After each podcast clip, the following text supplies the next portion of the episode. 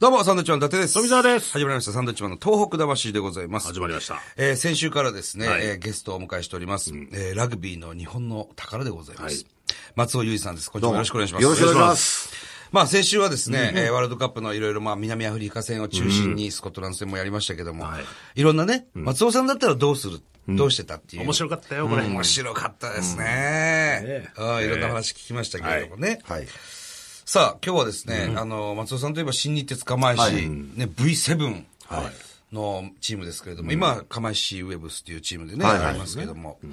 まあ、あの、東日本大震災からですね、もう今5年目というところですけれども、はい松尾さんとしては、釜石、今いかがお考えいですや、かもう本当に大変なことだったしね。はい。もう私の友人も何人もか亡くなられましたしね。もう本当にあの、ふざけたことはね、ええもちろん言えませんけれどもね。はい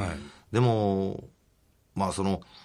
うん悪いものをね、ええマイナスをプラスにするっていうね、はいやっぱりそういうことっていうのは、やっぱりあの生きていく以上ね、これは必要なことだと思うんですよ。はいもちろんそうですねうん、だからあの、自分に何が足んないんだろうとか、自分の足りないものを絶対補っていこうというね、そういう努力っていうのは、やっぱりこれどんな世界でもいるわけだからね、まあ、そういう意味では、非常にその、うん現場にいなかったからね、冷たいように見れるけど、ぜひね、その、立ち直ってほしいとしか言いようがなくてですね。ええで、まあ、あの、あの、スクラム釜石っていうね、はい我々、あの、NPO 法人を作りましてね、はいあの、まあ、そこで僕は一応キャプテンなんですけおーど、あの、昔の新日鉄釜石のメンバーがみんな集まってね、おーなんとか、あの、シーウェーブスをはいバックアップしようじゃないかっていう、そういう行動をね、今でもしてるんですよ。ええだから、いろんなことをしていますしね、えだから、被害に遭った方たちもね、はい。あのまあ、もっといい街にするぐらいのね、ええもっと綺麗な街にするんだぐらいのね、そうですねそういうあの気持ちでね、ええみんな変わっていこうぜみたいなね、そんな自然の、まあ、災害になんか負けてられないぞってね、はいこれから何回来たってね、俺たちは負けないぞっていう、そういうようなね、あのうん意気込みっていうかそういうの見せてほしいしね。はいはいはい。そうです。シーウェブスの選手も本当にすぐ、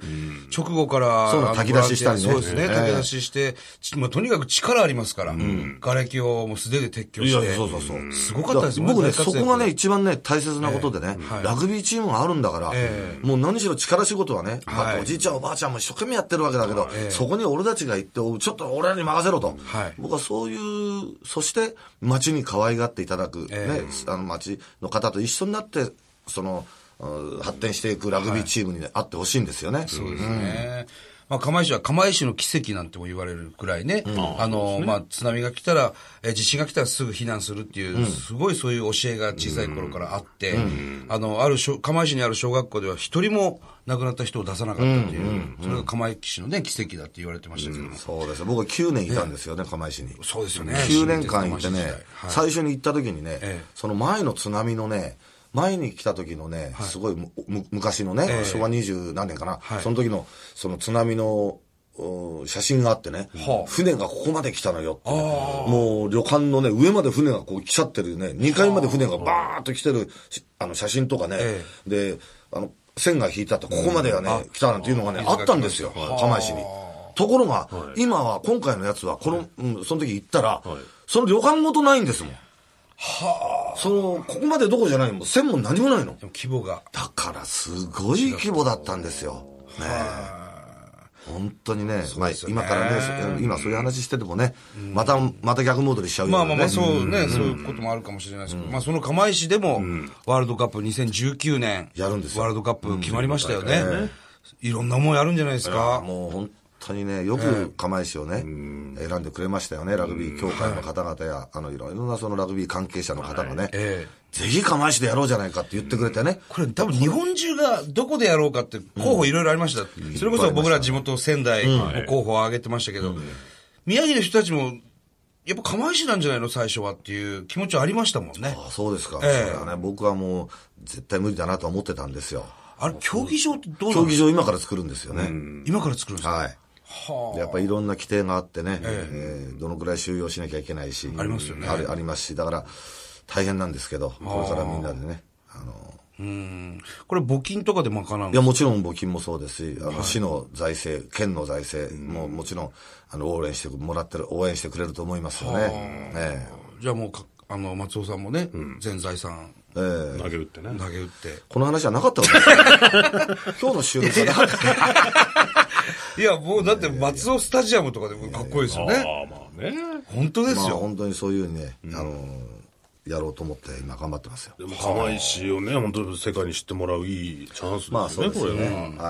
はい。それからやっぱりその、まあ後の話はね、競技場が終わった後も、いろんな各地からはい、あの修学旅行だろうがなんだろうがいっぱい受け入れてね、そこでラグビー、ラグビー部もね、はいあの市の職員の、臨時の職員のようになってねえ、そのラグビー部が、あの、引率していくみたいなね、え海海とか陸とかでいろいろとあるじゃないですか、バーベキューやったり、ね海を勉強したりとか、だって海のないところの県の人だっているわけだし、そうですよねんだからそういうことはね、あの、ラグビー部が中心になってやれることはやれる、やったらいいんじゃないかなと僕は思ってるんですよね。はあはあはあやっぱり釜石はこう、ラグビーの街、もっとこう、活性化させたいですね。ああ、そうですよやっね。ぱ日本一のラグビーの街にこう、要するに高校生も必ず岩手代表はどっか釜石のチームが行くとか、花園に。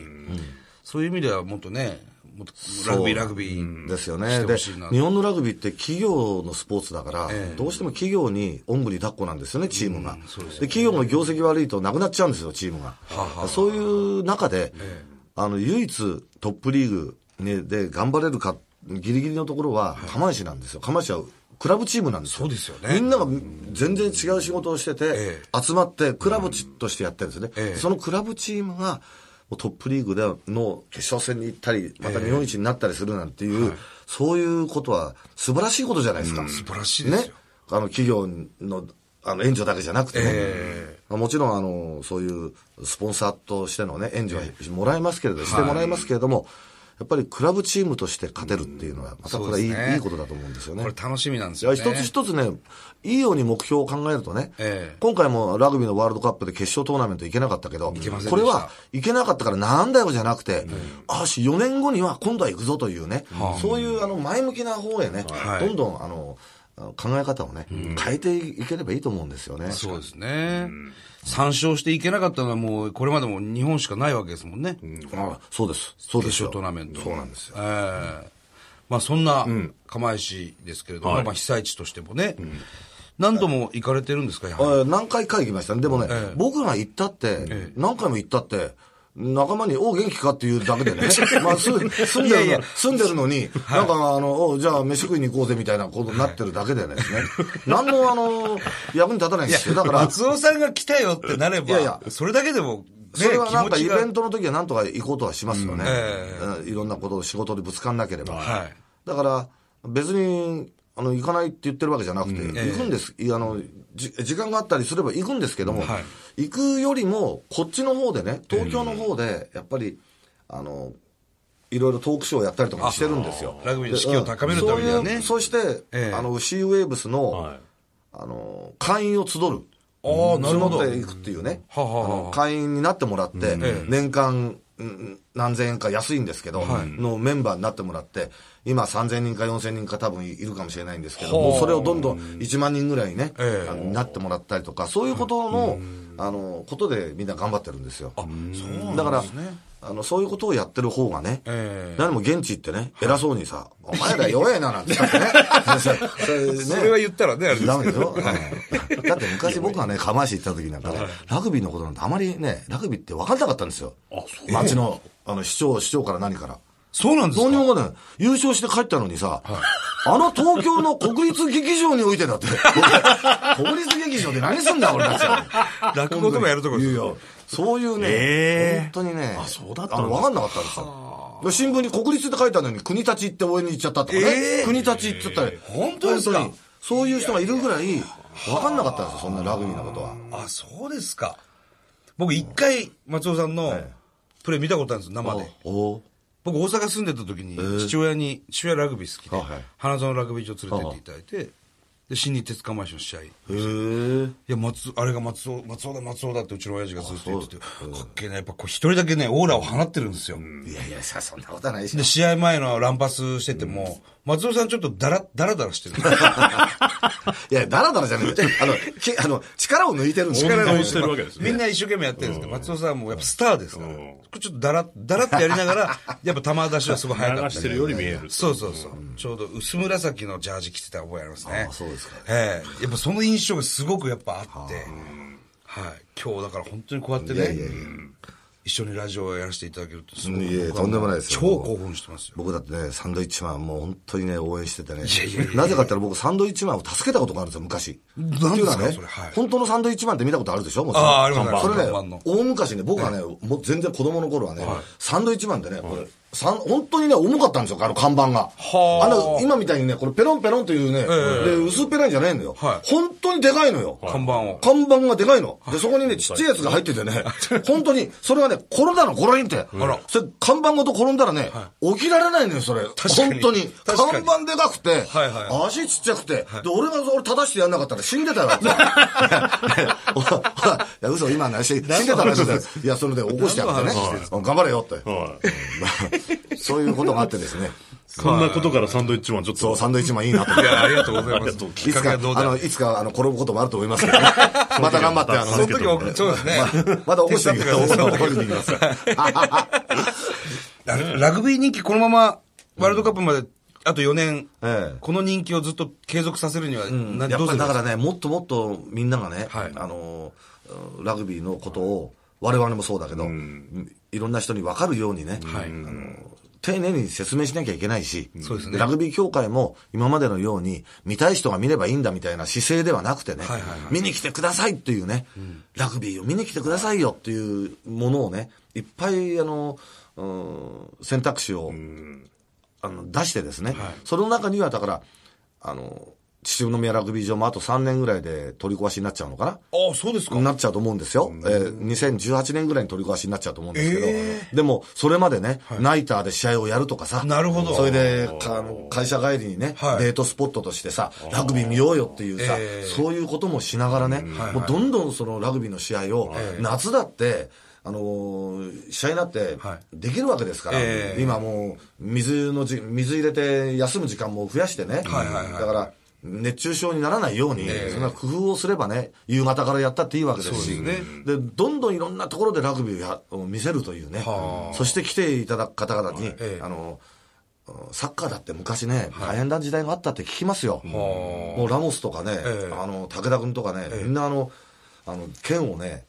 あの、手売りくあの配ってたって見に来てくれよって言って、剣を配ってた時代があるって言うんですよ、彼らが。ええそれぐらいね、やっぱり努力したんですよ、サッカーの人たちは。ラグビーもね、これを機にですね、ワールドカップを機に、もうもっともっと、その、なんていうかな、低姿勢にっていうかな、そういうね、謙謙虚虚ににやいかなきゃいけないと思うんですよ。なるほどどう、なんかこう、ラグビーの人はえばってるって言われることが多くてね。そんなことないいや、私を含めてね。ダメじゃん、それじゃ。そんなことないと思いますけどねい。や、本当はないんですけどね。だからこれからね、本当にあの、そうやろうと思います。ワールドカップまでが勝負ですよね。だからラグビー界にとっては。そうですよ。まあそうだね。2019年。本当ですねえまあそんな松尾さんとですねはい、もっとお話がしたいんですけど、松尾さん、お店やってらっしゃるじゃないですか。そうなんですよ。こう西麻布に。リビングというお何店がリビングっていうね、いや、普通に飲んで、みんなで語るところです飲み屋さんですか飲み屋です。食事も、食事はね、あのー、カレーとハムしかないんですけど、おう いやでもカレー食べたカいレでーすとハム。僕ら二人ともサンドイッチはお酒飲めないんですよ。全然はい。全然。全く。はでつまんもねえな、でも行っても大丈夫で す。お、大丈夫大丈夫ですよ。本当ですかお酒以外だってありますよ、水だっソフてトドリンクありますかありますよ。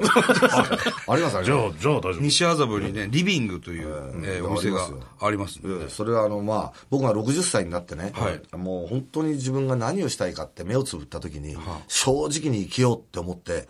で、ちょうどそのラグビーの監督も終わったんです。8年やってた、成城大学の監督。え8年終わってちょうど60歳。それで、よしと思って、えー考えた時に、やっぱり友達と、先輩や後輩と、もうラグビー界も他のスポーツ界も、えいろんな方に僕はお世話になりましたしね、特に野球界なんかもう中島さんや王さんに本当に可愛がってもらって、もう今日があるぐらいね、だからそういう方々とね、あのお酒を酌み交わしながらね、はい楽しい場所が一個提供できたらなと思って本当にやり始めたんですよ。そうなんですか。うんそしたらこの、すごい忙しくなっちゃってね。なんだかわかんないうちに。なるほど。なんか、でもね、僕は毎日お店にいますからね。必毎ず日いいるんですか必ずいます。もうやると決めたら必ずいるんです。ええすごいね。まあ夜8時からのお店ですね。まあ、うんよかったらどうぞ。ぜひ、ちょっと行きましょう、ここは。ここ行けばね、ラグビートークが。ラグビートー ク、いやいや、本当にね、あの、ラジオでもね、なかなか聞けないお話とかも多分聞けるので、ぜひお邪魔したいと思いますので、その時はまたいいろいろお話をよろしくおく願いだしまさい。はい。ということで、えー、松尾裕二さんでした。どうもありがとうございました。ありがとうございました。